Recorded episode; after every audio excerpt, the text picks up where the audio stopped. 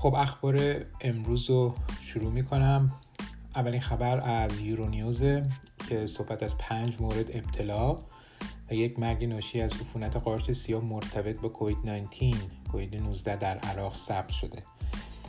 صحبت اینجاست که این قارچه از کجا آمده چون اولین بار توی هند گزارش شده بوده. حالا این چجوری اونجا آمد و تبعاتش کلا در منطقه به خصوص همسایش ایران. به چه صورت خواهد شد. و کلا حالا گزارش که شده چقدر درست هستش آیا همینقدر پنج مورد یا بیشتره. خبر دیگه که اینا حالا به عنوان یک سری اخبار پشت سر هم هستش وزیر بهداشت ویتنام اعلام کرد که مقامات آن کشور نوع جدیدی از ویروس کرونا را شناسایی کردند که ترکیبی از سویه های جهش یافته هندی و بریتانیایی این ویروسه.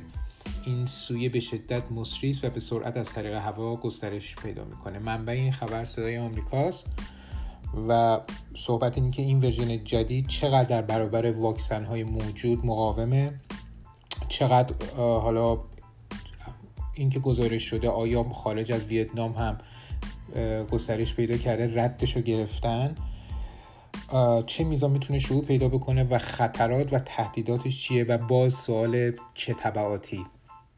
این سوال چه طبعاتی رو ما می‌تونیم در آخر هر کدوم از اینها داشته باشیم. خبر بعدی باز همین راستا این سه تا زنجیره خبری رو من گذاشتم اینجا. اینه که دولت اینم از منبعش از صدای آمریکاست. دولت چین روز سهشنبه خبر اولین مورد احتمالی ابتلا به آنفلانزای مرغی سویه H10 N3 در انسان و خطر شیوع این بیماری در مقیاس بزرگ را اطلاع داده و گفته که این خطر این شیوع بیماری پایینه. حالا صحبت اینجاست که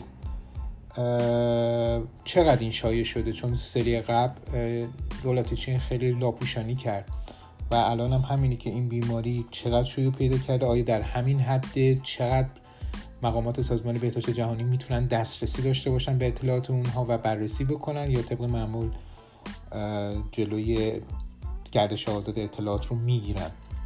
و به تب چه خطراتی وجود داره و این همراه کووید 19 آیا می‌تونه با ایجاد خطرات بزرگتری بکنه یا نه و تبعاتش چیه؟ باز ما این سوال چه تبعاتی رو اینجا می‌ذاریم. خبر دیگه که وارد یک حوزه به قول سیاسی اقتصادی میشه بانک به نقل از یاهو نیوز از اسوشیت پرس بانک جهانی اعلام کرده که لبنان در بحرانی ترین وضعیت از سال 1850 میلادی است. یک،, یک بحثی هستش که طبعات سیاسی اجتماعی و اقتصادی این فروریزی اقتصادی در کشورهای منطقه چه خواهد بود؟ ما یک اثر یک موضوعی داریم به نام اثر قوی سیاه که مثلا یک جایی یک اتفاقی میفته و اون چه اثراتی در سایر کشورها حتی در دورترین قسمت های اون خواهد داشت. این به خصوص دارای چه تبعاتی خواهد بود؟ سوالی هستش که باید به اون پرداخت. چه تهدیداتی در منطقه بر اثر این فروپاشی وجود داره و به تب حالا ما صحبت از تهدید می‌کنیم خب ایده این سوال می‌کنن چه فرصت هایی چه فرصت هایی وجود داره؟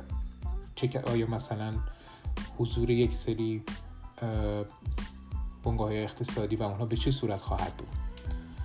و اما خبر آخر به نقل از صدای آمریکا GBS بزرگترین شرکت تولید کننده گوش در جهان اعلام کرد هدف یک حمله سایبری سازمان یافته قرار گرفته و مجبور شد بخش های بزرگی از خط تولید خود در استرالیا و آمریکای شمالی رو متوقف کنه.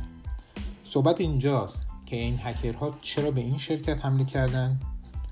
چه چیزی پشت سر حمله کنندگان هست؟ دنبال چه چیزی هستن؟ و نکته اساسی دیگه که وجود داره چه طبعاتی در روزها و ماهای آینده این داستان خواهد داشت. با اینکه مثلا صنعت گوشت در آمریکای شمالی و و استرالیا چه بخشی از اقتصاد اون کشورها رو پوشش میده. این بود پنج خبر و پنج دقیقه امروز مینیمال نیوز.